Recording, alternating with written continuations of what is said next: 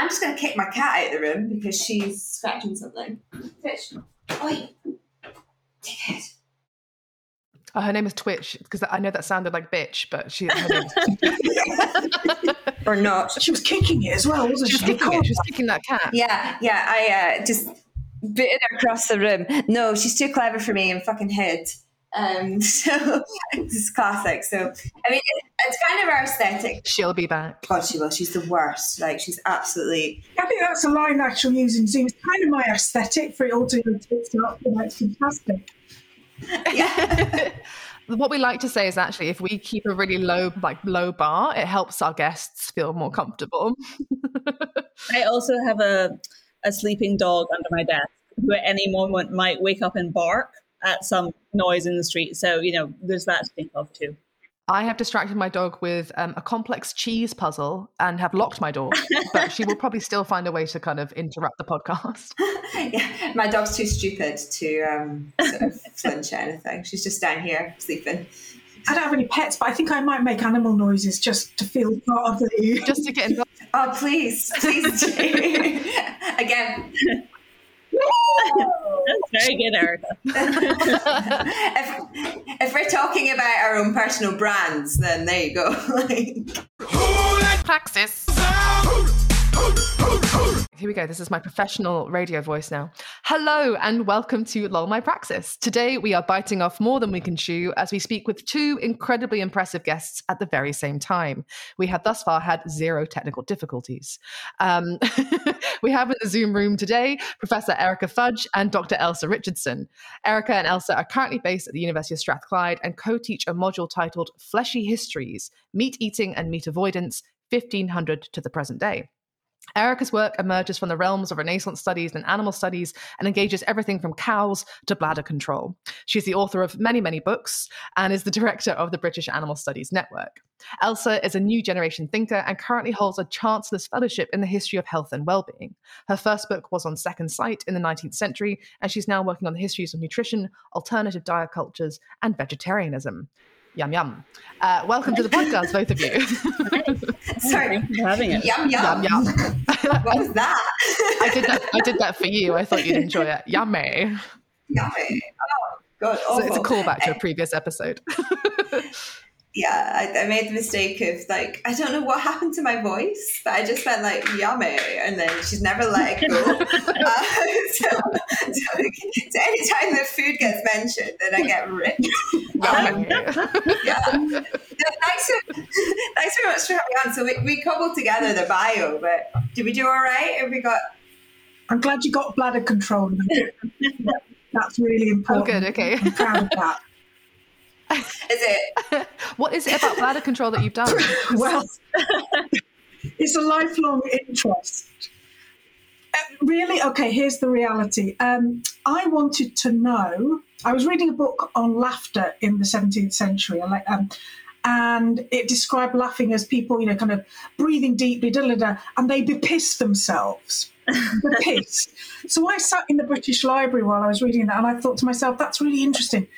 Can a dog be piss itself, or does a dog just piss?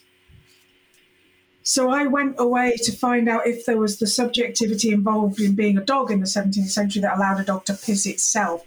And it turns out, in many ways, there, there was an orthodoxy that the dog could not piss itself, it could only piss. Mm. Because a dog lacks the self control that a human has. And therefore, if you piss yourself, you are acting like a dog. Which is oh, That's interesting. See, I, I was thought- I thought it was going to go along the lines of like piss yourself laughing in terms of the ability of a dog to, to express joy because my dog has definitely pissed itself from joy before. Oh, no, a dog So is that a Well, I suppose different what they would have said in the Renaissance was joy. You know, that was be like joy scarecrow. It's really, it looks like joy, but it's just a stupid dog with no reason. And to have a self to piss, you'd have to have the reason in action to do that. Mm-hmm. I'd like them to tell that to Yeah. Luna. She has a very strong sense of self. Um, I wonder though, like if you talk about like pissing yourself with laughter, where does like shitting yourself with fear come from? Is that is that the same line? Because I don't think. Because I was just thinking we say that people shit themselves with fear, but animals don't shit themselves with fear, right? can can a dog beshit itself? Well, I guess they can get diarrhea. Yeah, I suppose. So that's a fear response. That seems more like a dietary element. I don't know. Elsa, jump in. Basically, there's a lot here. I don't even know where to begin. One, I still disagree. You know, I mean, obviously, I disagree with your your. Uh, was it your 17th century sources, Erica? Did you say? I can't quite remember. Because you know, I think that my in my own experience of uh, you know being having a companion animal, a small dog, is that she has immense self control. You know that really there is kind of you know, you know she's asked in so many ways to exercise self control, and especially around peeing. You know, Laura can go for hours and mm. hours and hours. She's like a kind of camel in that sense. And I feel personally offended because we have an incredibly badly trained dog, but the only thing that we've ever managed to train her to do is not to pee in the house. And, you know, so I, I feel like personally affronted by the idea that. Can I just say, I also am personally affronted by the 17th century source, but this is what they thought in orthodox terms. But what's really interesting is what the kind of orthodox philosophy about pissing and many other things to do with animals was, is not what actual people who lived with actual animals actually mm. knew and believed. Which is the same today with behaviorists. You know, behaviorist accounts of animals also, right? You know, I think anyone who has a dog and lives with a dog knows that the kind of common behaviorist account of, you know, dog dog's kind of automaton like behavior is is nonsense because you know it makes absolutely no sense. I mean, for any of those accounts to make any sense, like the dog has to be slightly intelligent, and my dog is the shittest dog in the world. Like you have to ask her if she needs the toilet, and then and then she'll be like, "Oh my god!" Like actually, yes, I do, and it's the same time every day. Same time it's getting fed. She doesn't have an internal clock. It's, "Are you hungry?" And she's like, "Oh my god, yes, I am." Me and my Louise, but do you have a, do you have a spaniel? yes. yes, spaniel shade. I love it. Yes. Okay. I mean, I but also but no shade because I think that my dog suffers from being too clever and crafty, Oh. and I think uh, when you know. Close your ears, Morag. But when we get another dog, I'd quite like to get a, a thicker dog. Um, I think we probably better behave. less, yeah, less problems. Yeah. And- and- less Can I, can I also say that Morag is capable of great disdain? So that when I've ever met Morag, she looks at me and she's basically, but you have no food in your pocket, Erica. Why would I be in any way? She doesn't give stuff away for free. She's a was a cupboard love. She's got Mm. cupboard love for sure. You have to earn But it's more than that. It's, it's disdain. I feel disdain from Morag. Well, she you know she feels it for most people. I mean, for me Mm. mostly. this is reminding me of Louise's cat. Oh, queen of psychological warfare. She's she's awful. she bullies the dog. I think one of the good things about being really stupid if you're a dog is it's just it's always the best day ever. Like Willow's never had a bad day. 17th century humanists be like, Y'all gonna make me lose my bladder control. up in here, up in here. So um, we like to curate a jingle for our guests using a kazoo because we don't have any musical talent. Um, and the, the game is name that tune and why is it relevant to your research interests? Normally, it goes very badly. So, um, good luck. It's all McDonald's and he had a farm. Yes, Did he have a farm. did. Yes, yeah. There you go. Oh, this is the fastest one we've ever had. Bravo. Yes. Fast- this is the fastest.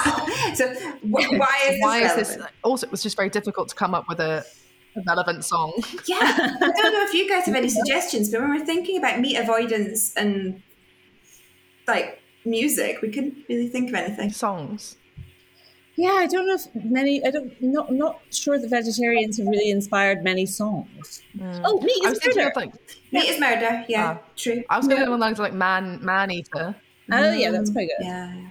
Oh, I had. Um, well, I'm too old. I'm older than you, but Toto Coelho's "I Eat Cannibals," because to me it made sense that if you're eating animals and animals have eaten worms, and it's a Renaissance thing. I played it with students at the beginning of a seminar, and they stared at me on Zoom. I had it as a um, an introductory tune. I mean, we're definitely going to post that out with this show. Yeah. Yeah. It's a you say it's a. Renaissance thing, you, are you saying cannibalism is a Renaissance thing? Sorry, I No, I'm sorry. Well, they did because they knew humans tasted a bit like pork or chicken mm, occasionally, depending on who you're reading. But what they used to be- really think about was so you eat a pig, a pig eats the leftovers from your kitchen, which will include some of the worms that have been spontaneously born in the leftovers. And those worms may have already have eaten, let's say, a dead body which uh-huh. could be someone you're related to, so that when you eat the pig, you're eating the worms who've eaten a human, who've eaten. Hmm. Okay, so are we saying? Are you basically saying that, that there was an old lady who swallowed a fly is actually a Renaissance text? Renaissance philosophy Because of this swallowing idea- a fly. Well, there was, Renaissance philosophy, yeah. I don't know, I mean, I wouldn't want to go that far. There was a young lady who gave birth to rabbits. What? Oh, yeah. Agnes Bowker. Oh, Okay. Well, no, it was a cat. I'm sorry. She gave birth to a cat. There were rabbits that gave. There was someone who gave birth to rabbits. Yeah, there was somebody else who gave birth to rabbits, though. I mean, how mm. did that work? Like, were people just really thick and she just hid them under her skirts, or like, how, how did how did she get away with this? Well, okay, Agnes Bowker's cat, I'm trying to remember the story. Agnes Bowker gave birth to a cat, and it was attested as a true fact by important people within the village. So the local past minister, mm. some school teacher, or something like that. And in terms of what was the value of what evidence proved in that period, was what they had. They asked the people, like the midwife, and she said, Oh, yeah, yeah, yeah. But then, aha, they did a test and they said, well, Do you know what? It looks like a flayed cat that somebody's dropped in boiled water because we'd all know what that looked like. So they flayed a cat and dropped it in boiled water and went, It's a trick. Look, she gave birth to a dead cat that had been flayed and dropped in water. So they did experiments hmm. because, you know, in that period, one of the things that you might have believed was if it was beyond natural, unnatural, it could be supernatural. That is, mm. God sent it as a message. And so a three headed pig would have been a message to you know, humanity to stop your gossiping or be better humans and so on. And so within their frames of reference, it's a believable thing. Mm-hmm. Yeah. Yeah, oh, Erica, would you fit in with a kind of broader, like understanding or discourse around kind of monstrous births? Yeah. Yeah, absolutely. They are sent by God to, um, in the early 17th century, they're sent by God to send a message, and we should be interpreting. It's later on that you get um, in sort of in the period after the Royal Society starts in the 1670s, people start saying, well, the pig was kicked in the stomach by another pig, and I wonder if that had an impact. So they're beginning to do natural suggestions Okay. that's why they would always pin the production of bestiality, that is, the thing that the horse and the human gave birth to, the horse obviously giving birth to it, outside the church as a warning to everybody else. Huh. Everybody wants to be a cat because a cat's the only cat. Who can gaze judgmentally upon Derrida's naked body. Yeah, quite relieved that I work in the relatively logical 19th century. Or do I? like, how, how logical was the 19th century in? How do you get the 19th century? I- I don't know. think we can describe the 19th century. That, Thank that, I was carrot dangling there. I was, I mean, I work 20th, 21st. Carrot dangling, is that a vegetarian? no, diet? that was that was trying to bait Elsa into tell, telling me about the 19th century being illogical. I mean, thank goodness it is, because what a bore it would be if it was entirely, you know, disenchanted in a Weberian sense. That'd be dreadful. I mean, I feel like the 19th century is, you know, is, is my my own personal favorite century, um, partly because it's full of absolute crackpots um, who are doing, you know, interesting and weird things. Um, yeah. Yeah. Including vegetarians. yeah, uh, the, the best guys of all. I think we're are we all vegetarian on this call? I think we are, aren't we? Are we? I Erica, mean, why I do- Can I be holier than I and say, I'm a vegan? Vegan. Right, moving on. Tempted to the next How do you know if somebody's a vegan? because they They tell, tell you. you. This is great. We, we um uh, last week we had a, a chat with um, Nicole Seymour, who is an eco critic who's working on a, a new project to do with vegetarianism and also something to do with glitter, um, and has a lot to do with uh, irony and comedy and um, why we should be laughing with vegans rather than at them. But I like to take this opportunity to just laugh at them. So um, On that note, we always ask our guests as well for a boring fact about themselves. So, like, if you have to actually think about it, it's not boring. Okay. Because we hate, you know, when you go to a conference or it's like some sort of awful like staff icebreaker, and they're always like, "Oh, do an interesting fact." We're like, "No, we will not." I watch cookery programs. Boring. Love uh, it. okay. I'm interested in this though. I also, I also love it. I watch cookery programs too. Do you watch cookery programs uh, with meat dishes? Oh God, yes. Well, that's the Yeah. only ones there are. I watch American ones in particular. Yeah. Just as a kind of, I like to pretend it's an anthropological exercise, but really it's just brain death in front of the telly. and it is just the kind of how much fat, how much sugar. Oh my God. And you put oranges with your meat. Yes, all the time. Why do they do that? Sorry, Elsa, what was yours? Uh, oh, well, okay, we're related. Boring fact about myself. When I can't get to sleep, I imagine that I am the presenter of a cookery show, but making a really simple dish. So, you know, like I'll, in my mind, I'm like, you know, Don't know, it's like making an omelette or something, you know, and I would say, you know, to get myself to sleep, I make the most kind of boring dish in the slowest and most involved way. And I imagine describing each single tiny action. So there you go. I feel like this would keep me up rather than put me to sleep. Yeah. No, That's it's so boring. You have to like it has to be so monotonous and so kind of like so involved.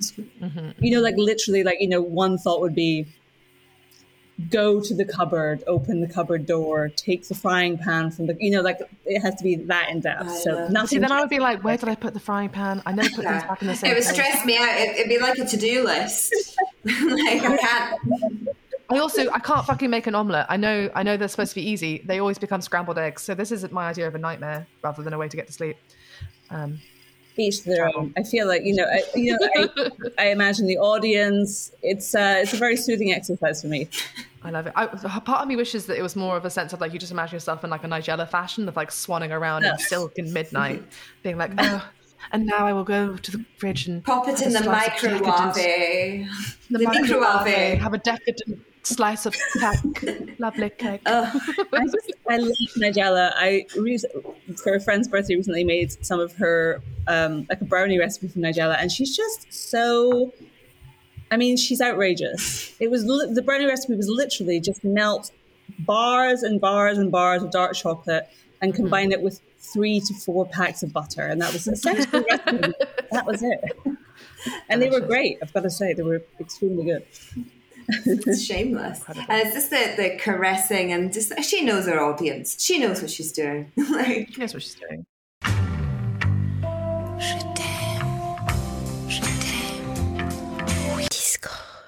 we asked you for your Tinder bio, so which was great. Um, so do you want to? I don't know who wants to go first, and then we decide whether we would sl- swipe left or right on your Tinder bio. Well, I had, I like big cows and I don't know why. I like this. I think that's a work of art. Um, like Mhm. it's, it's, it's kind of beautiful. That is a work of art, Erica. I don't think it can be taught, really. yeah, and I just You so can simple. cow.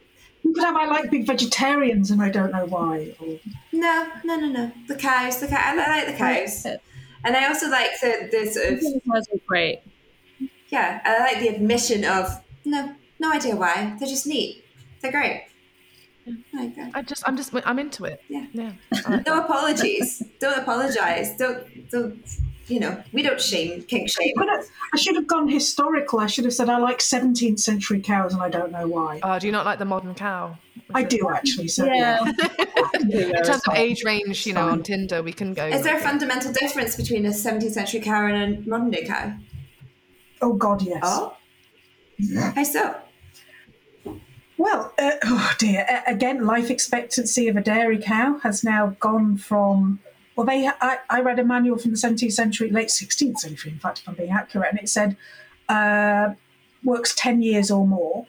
So that was the kind of expected working career. Uh, whereas now, I think it's two pregnancies. Oh God. So yeah, yeah, and they're different shape and size because they are, you know, being fed Um, all sorts of horrors to get them to mm-hmm. be uber pro- productive and stuff. What's the life expectancy of a cow? You know, like if you of a cow, like as in, uh, you know, if you just kind of left the cow be and fed it and looked after it, how long could a cow live? I think it's about know. twenty years. so my my partner is um actually works. My partner is a cow. My partner is a cow, and I love him. uh, but yeah, he works um, uh, it- like related to agricultural communications, and is actually filming cows today. I think so. Um, he's also vegetarian. They always find it really funny when they arrive on site, and he's like, "So, what kind of cows is it today?" They're like, "Whatever they are, you're not going to enjoy it." Um, if they're meat cows, if they're dairy cows, I mean, they are treated like in in these farms, like I don't know, well, quote unquote, but it's still just an interesting one. Um, but yeah, generally, um, what what he finds interesting as well, they're always referred to as the beast. Um, particularly on Scottish farms, they refer to them as the beasts rather than a particular cow or cattle. Well, Um, that's that's very Renaissance because the Yeah. word beast is cow Mm, in okay. Renaissance, whereas cattle means general stuff. Ah, okay. Yeah, so your beasts are always your cows. And cattle, as in it could be a mix of a kind of mix-up bag of cows and sheep and pig. But also, cattle could mean chattel, so it could also Yeah, mean your piano and your table. Oh. Or you know, people, right? That was uh, I think by, well, you know, they did have slavery. I'll be honest, I didn't come across any slaves, but they did have it. Um, but yeah, um, feudalism had ended by the time I get there. Because God knows I'd have been cross if it had still been going. See, I'm now going to look up how old is a Chillingham cow? Because you know, is it the Chillingham cows? They're the kind of feral cows up in Northumberland. there are feral cows. sure. Because to me, that sounds like an oxymoron. Because cows seem so chill. Oh, I think they're pretty cattle. not chill. I think Is you this have is to be kind very of like- careful. Oh my god, yeah, more people die every year from being trampled by cows than by like I don't know shark bites or something like that. Um, shark, cows are the sharks of the land. Um, see, we told you this podcast was really stupid. Yeah, really, really academic. I type in oldest Chilean cow and you'd think it would just say 46 or something, and it's just not. Must Your include mum. oldest. Maybe they're just like they're so feral that they just can't even tell. They defy age. Age defying, society defying. I found it. You got it? Oh, cool. Okay, go for it. And okay, so it's, I wrote um, uh, modern crank would like to meet bean eating, sandal wearing, hat refusing, ghost seeing, war avoiding collaborators. Will travel to any historical period. Good sense of humor essential.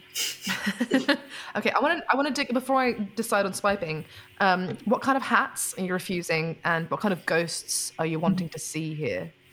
I guess the hat refusing was in reference to um, this kind of caricature of a kind of interwar, cranky vegetarian figure who's always pictured scandalously for the interwar period not wearing a hat. And then this is seen as being kind of, you know, um, really far too radical. Um, so, and also, maybe actually, if I dig deep into that a little bit, I don't think I particularly like hats all that much. So maybe I, you know, I'm, I'm kind of pro hat refusal. As for someone who doesn't really suit them myself, um, you know, I, yeah, I'm anti-hat. There you go. I've said it. I'm anti-hat. Um, Strong words on this podcast. Um, but what? I know it's But yeah, why? yeah, at that outlet. Was it just to fuck with society, or, or was there an actual reason for not wearing hats? Was it just how they thought they'd be drawn? They should draw it that way because it's so shocking. Like, was there even a reason? Yeah, so the hat, hat, refusal is, um, I guess, could be read as being kind of part of the rational dress uh, movement or the um, um, rational uh, rational dress reform movement, which basically was um, a kind of broad ranging um, social movement started in around that kind of starts getting going around the kind of towards the end of the 19th century, but there are some rumbles in the middle of the 19th century, uh, run by men and women who were uh, interested in or invested in uh, the idea that basically, you know, what you wear has implications for your health. So obviously, this is like the 19th century. So this is the moment in which women are, you know, trussed up in corsets, which are doing kind of um, all sorts of dreadful things to their internal organs, and men are also, you know, ordinary everyday dress for men in that period is is still really kind of buttoned up and is really quite intricate and um, I imagine horrendously itchy. Uh, what would be better would be uh, to wear kind of looser fitting clothing um, to kind of uh, yeah, get rid of um, this kind of uh, insistence on wearing hats in public, um, and also most scandalously to some to wear sandals and to allow one's you know feet to feel the kind of the fresh air uh, and to kind of be uh, set free from those kind of tight shoes. Oh, so I'm, I'm, I'm what what were their thoughts of uh, Lady Gaga's meat dress? well, also like I feel as if also I feel like if we're talking about Lady Gaga's meat dress, um, we should acknowledge that Lady Gaga was not the first to wear the meat dress.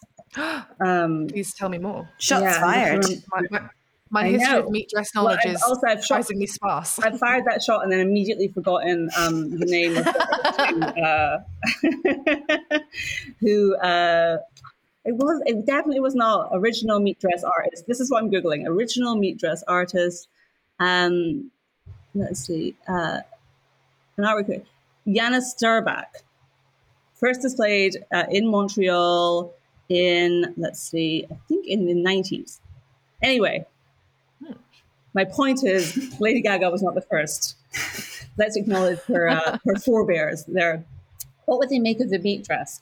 Well, I think they'd be probably quite horrified um, because I think it's not entirely the case, but it's predominantly the case that those involved with uh, various kind of rational dress societies were often also involved in the vegetarian movement, or also often interested in, you know, um, finding uh, alternative materials for clothing that did not involve um, fur or feathers or leather.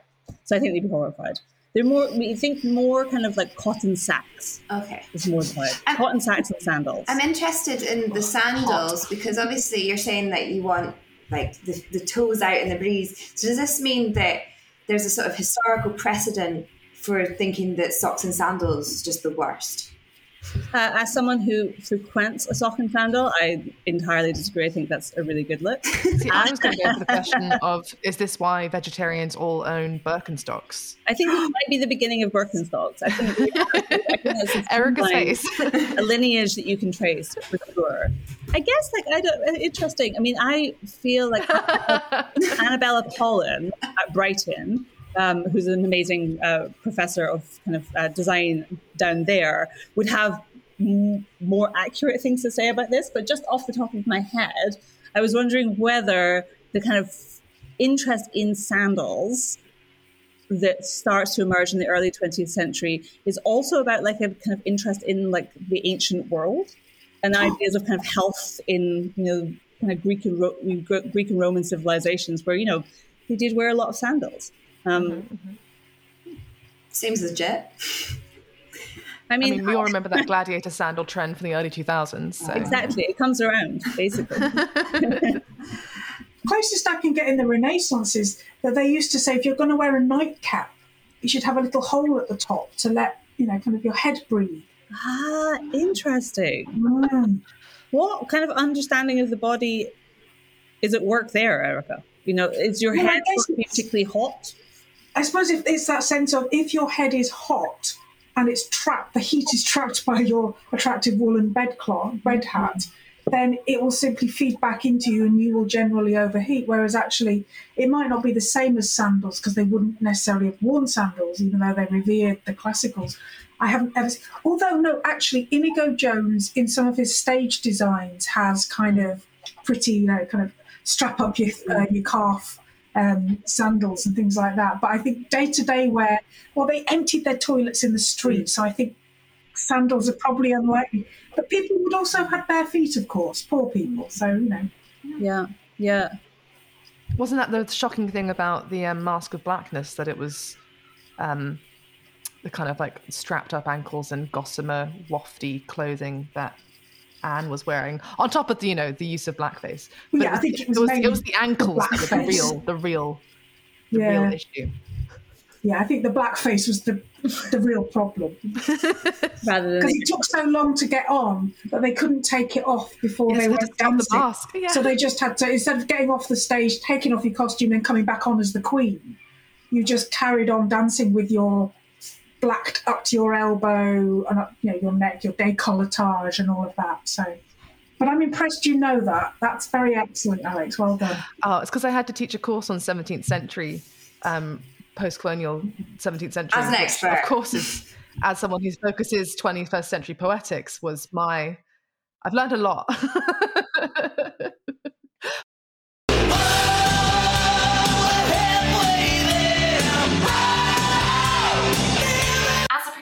precariously employed ECR. but I am actually interested in terms of like the kind of is there an overlap between um like race and food in the Renaissance, Erica? Or and I'm, I'm sure there is also as well, Elsa. Like there's it seems to be particularly this kind of animal studies perspective that you both work both work within. Is that something that comes up at all in any of your research? Well, I think there's there's um, Anthony Pagden, who's the historian of kind of colonialism and the period, says you know, that one of the things that the travellers to uh, what is now the West Indies discovered was that they'd get to an island and the islanders would always say, no, no, no, no, we're not the cannibals. Over there, they're the cannibals. Yeah. And so you go to the next island and they go, no, no, no, no, you've got it wrong. It's over there. And you know, so there is that sense of everybody has a taboo. Every culture's got the taboo, um, and so you start to they start to write about you know they eat insects, and so you know it's it's just very simple category taboos. You know, what is it that this culture is willing to put in its mouth? And if it's not what we are willing to put in our mouths, and they somehow clearly are uncivilized, barbaric, and so on and so forth. And you know, to the extent that even the narratives of cannibalism, which might be ancestral cannibalism, you know, the kind of memorial cannibalism, that's forgotten. And it's not until later in the 16th century when Montaigne, the French philosopher, points out that, you know, hanging, drawing, and quartering somebody may actually be more barbaric than eating a small piece of the flesh of your dead ancestor as a kind of mark of respect and love. But of course, they're just cannibals, and we are running a good judicial system and None of that type of strong on crime and strong on the causes of crime and all that. Why is it that when we think about meat and meat avoidance and flesh histories, that it always comes back to cannibalism? That's a really good question. We can't escape it. Uh, we absolutely can't escape it. And I think it's because, I mean, Erica, you might have something more to say about this because I think you've worked on it more. But I think, I think it comes back to the fact that when we think, really start thinking about meat eating and consuming animals, what it inevitably brings us back to is the idea that we might also be edible. I think really thinking deeply about what meat is um, confronts you with the horror of your own edibility. and I think, yeah, no, no, I totally agree. And I think on top of that, there is that sense in which, and this gets talked about in the Renaissance a lot, and I'm sure it does in the 19th century as well. This idea that you you are what you eat, and so if you are eating meat in some somewhere or other, your identity, your being, has had to take that meat in, and so you get kind of medical texts. You know, I leave ram's meat for those who would be ramish, and so that's sort of a joke, but at the same time, there is a sense of the kind of thing you're eating will impact the kind of person you are and that you know that can be really fantastic. So it's things like um, I'm trying to think. I think it's something like if you have a bad headache, eat chicken's brains, and it's just this kind of ooh, uh, uh, how, but you know, but the medical system works because. A headache is a mark of something like being hot and dry, and a chicken's brain is very wet and cool, and so that it's that kind of balancing Yeah, act. almost like humors. Yeah, yeah, it is the humours, absolutely. And that the meat and absolutely what you're eating is dictated by what you are. So I'm sanguine. I know this because I've done a test online about it, so it must be true. It's the internet.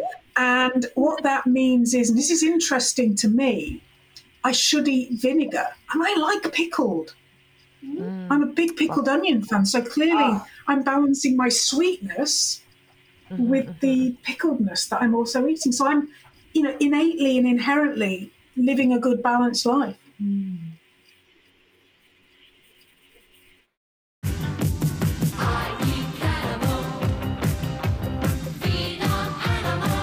You are what you eat.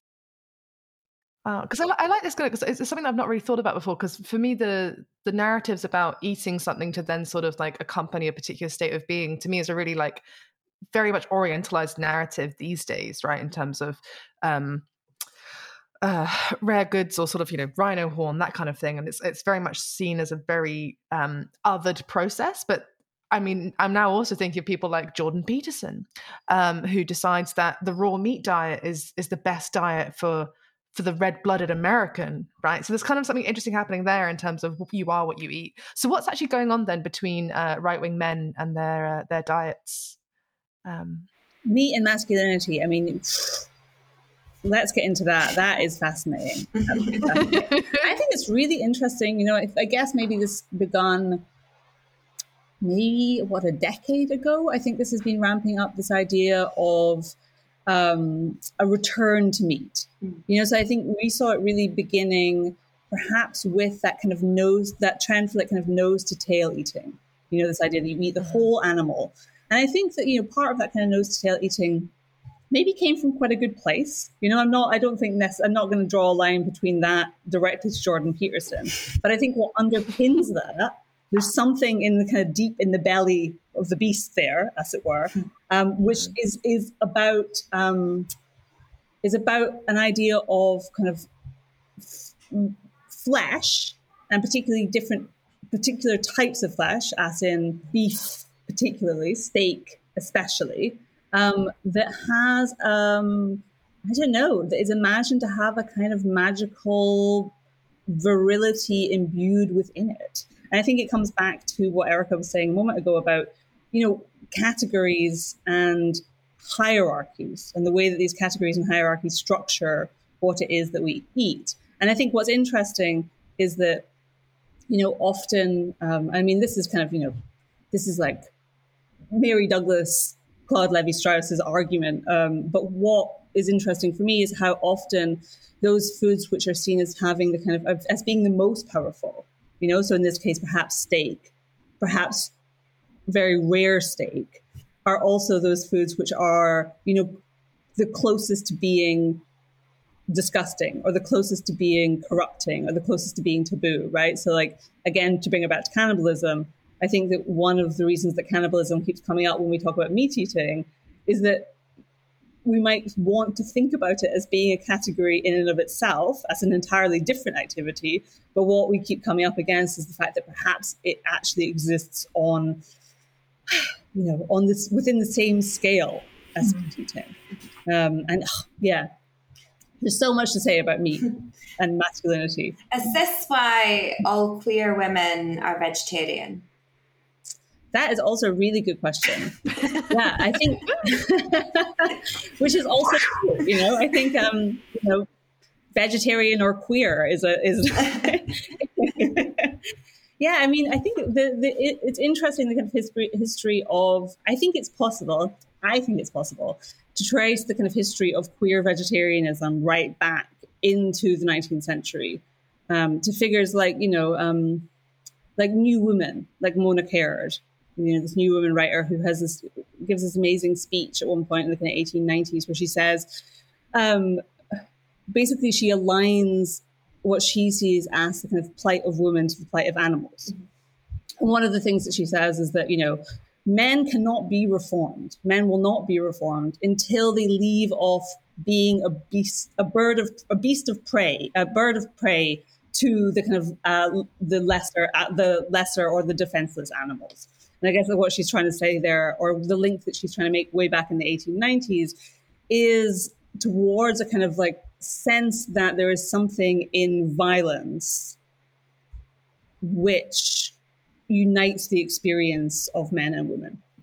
But no, I was going to say on top of that, there's a kind of a sense of meat eating as having a place within heteronormative relationships. And so a lot of the historical stuff um, that we look at um, when we're teaching this class go back to this idea of, you know, in times of poverty, it would be the man who got the meat and the women and the children would get a little bit of it and the woman would get even less.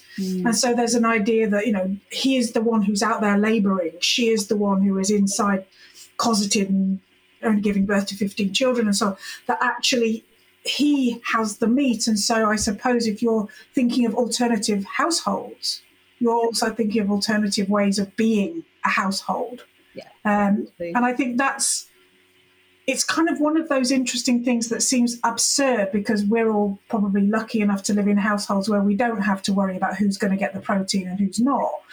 But there are things. So the thing I always think about in relation to that is in my household, very nice middle class household, my mum, who was a teacher, so she had a job, did all the cooking. She always did the cooking. Um, and on Sunday, we'd always go to church and then we'd have the Sunday roast. And dad would always carve the chicken. The chicken would be brought to the table and dad would be handed the fork and the knife and he'd carve it. Now, where does that come from? It's not that my mum's not capable of carving, she's perfectly capable of carving.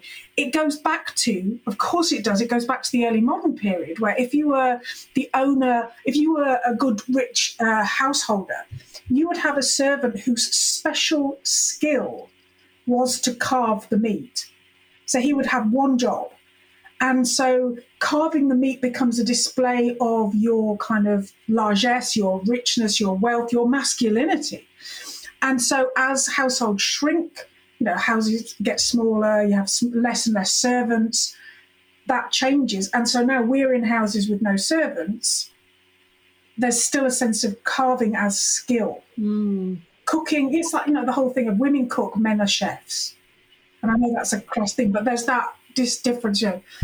and so carving maintains a kind of skill that cooking a roast chicken really well with stuffing and everything clearly doesn't quite have Oh no, not at all. What I love is that this is just exactly the the, the relationship to my parents when at, at Christmas time, my mum will cook everything, um, but the turkey is the man's job.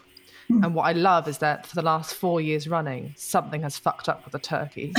and it's just like it's beautiful because it's just just watching this kind of like patriarchal figure just crumble under the pressure of a bad turkey just oh it makes christmas worth it But there's a nice thing as well, isn't there? That there's enough vegetarians in my extended family now to mean that there's no point buying the 400 pound turkey. It's a turkey crown. And everybody suddenly realizes, why did we not always have a turkey crown? This is so much easier. It comes in its own little tray. You put it in the oven. You take it out of the oven. It doesn't take up the whole oven. You have to get up at four in the morning. And we have to provide our like nut roast or quiche or whatever it is because my parents are like "Oh, we don't have time to deal with your vegetarian nonsense at Christmas. Um, but then every year when the turkeys failed, they're always like, "Oh, that looks that looks quite. Could I try some?" It's like absolutely not. Fuck off. you you lay in your turkey bed. it was glorious the first Christmas because my parents went vegetarian after you know making me cook for myself since I was a teenager. Um, the, the first Christmas my, my brother turned up and they were and we had a vegetarian Christmas. Oh, it was such a joy. My brother couldn't handle it. Such a win. As Helene Cixous writes in The Laugh of the Medusa, for a woman to gain her power, she must become a I think that one of the big things when we talk about like me and and eating meat and stuff is this kind of fundamental relationship between sort of human and animal, you know, and sort of where the boundary lies, what's cannibalism and what's eating meat. Um, so we're wondering what happens then when the relationship between human and animal goes that little bit further and becomes physical. Like, what does bestiality tell us about being human?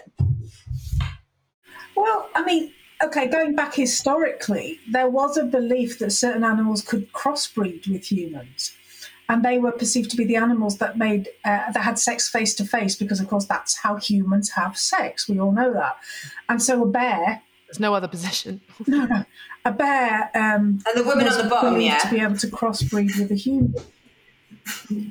Oh, well, well, if it was a lady bear, obviously no. I mean, That's what I was saying earlier. Can Oh. you top a cow? I don't know. Like but, actually, when you go into the legal cases, because I have studied this, this is you know, you've, you've asked the right person.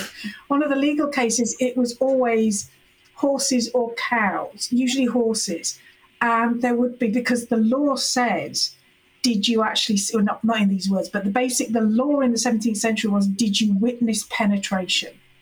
And so you find one man who defends himself brilliantly in the legal deposition by saying, I thought about having sex with the horse, but God be praised, I decided against it at the last minute. and this is how he defends himself. So it's not, oh my God, are you kidding? Of course I would never have sex with a horse. He says he had the thought but didn't perform the act. And because, you know, in the depositions of people who've seen or allege that they've seen somebody having sex with an animal, they'll say things like, he pulled the horse into a ditch. So that, and so know, there's a real sense of he stood on a stool because you know you've got to get He had a Red Geometry. Bull. right to be able to make it a legal case. So um, wow. I'm glad you asked me. I mean, I mean, related to that, um, we were wondering. I mean, if you could both feed into this, whether you know, if we're thinking about modern examples of bestiality, can we ask a serious question about David Cameron fucking a pig's head?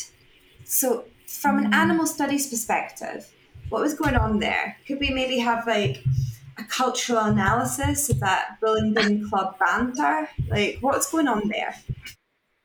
Did the can I just ask a a point of clarification because I just can't remember now. Did the Black Mirror episode come out before or after? It came remember? up before. It came up before. That's why everyone was like, "Oh my god, they they It knew about actually happened. this." Yeah. Uh-huh.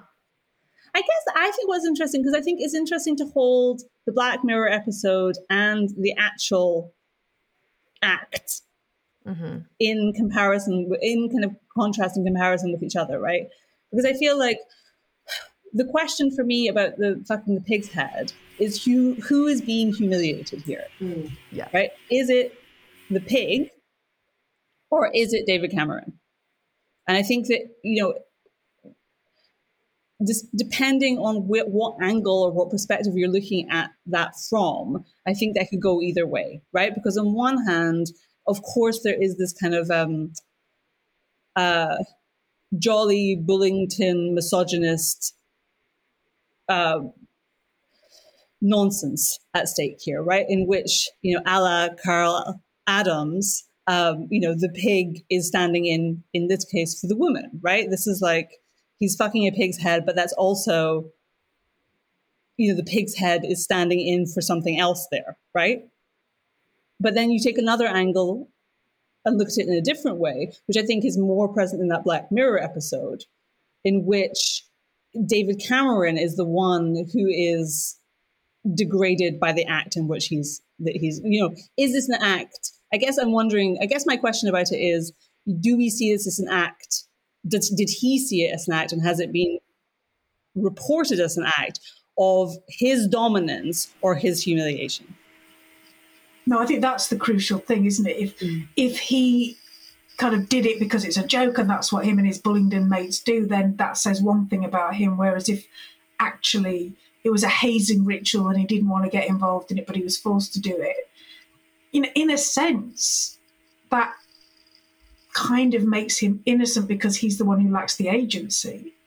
and also where does pleasure circulate in this you know is there something you know if he enjoyed fucking the pig's head that strikes me as something quite different or puts a kind of different sheen on it than if it is i don't know as you say part of a hazing ritual in which you know this is ends up being a kind of a, a kind of embarrassing and unfortunate uh, afternote to his prime minister prime ministerial career Yeah, that was the real low of the, of the prime minister career.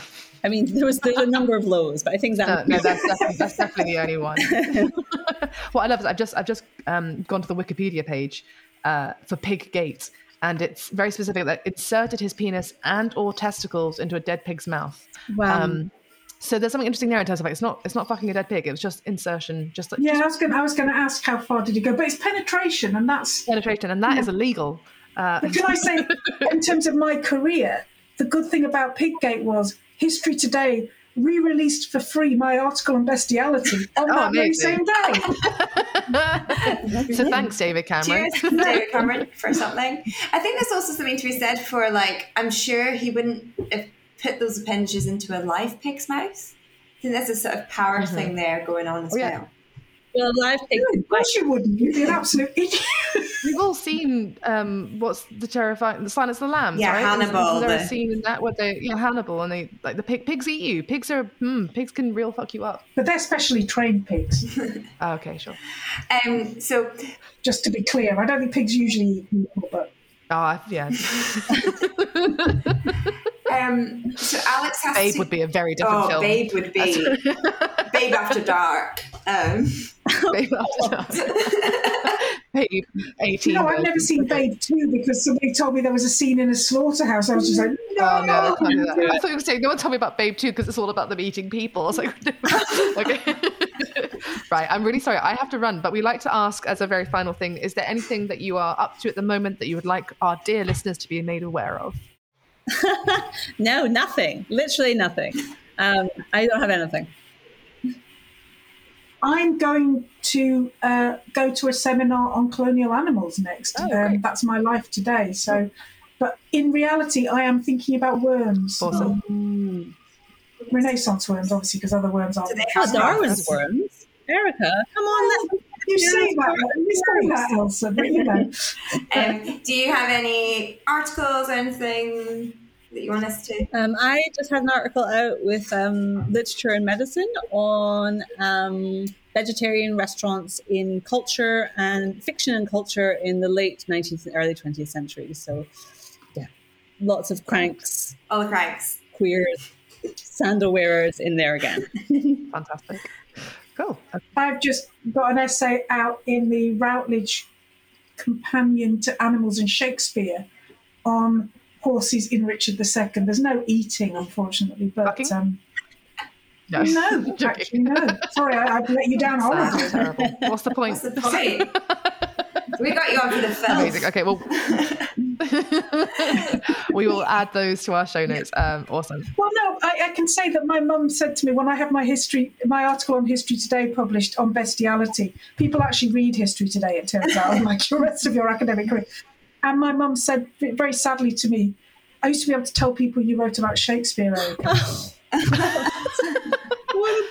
But I also went to the History Today 50th birthday anniversary party where they invited every living contributor. So there were some Amazing. quite eminent historians, and we all had our name badges on. And people were going around saying things like, hello, Anglo Saxon Chronicles. Oh, ah, Third Reich. and so I was going around going, hello, bestiality. this is what we're here for. Incredible. Been Long My Praxis. If you like what you heard, you can subscribe on iTunes, Spotify, or wherever you get your podcasts. Don't forget, a five star output deserves five star reviews. No reviewer two comments, please. Shout out to our biggest fan and most consistent listener, my mother. Faye, you can get in touch with us by emailing lawmypraxis at gmail.com or finding us on Twitter at lawmypraxis. Today's episode was brought to you by the letter P for piggy. And the number. Three? Our shape this week is. A big cow. Remember to tell your friends with apologies for cross posting. Bye.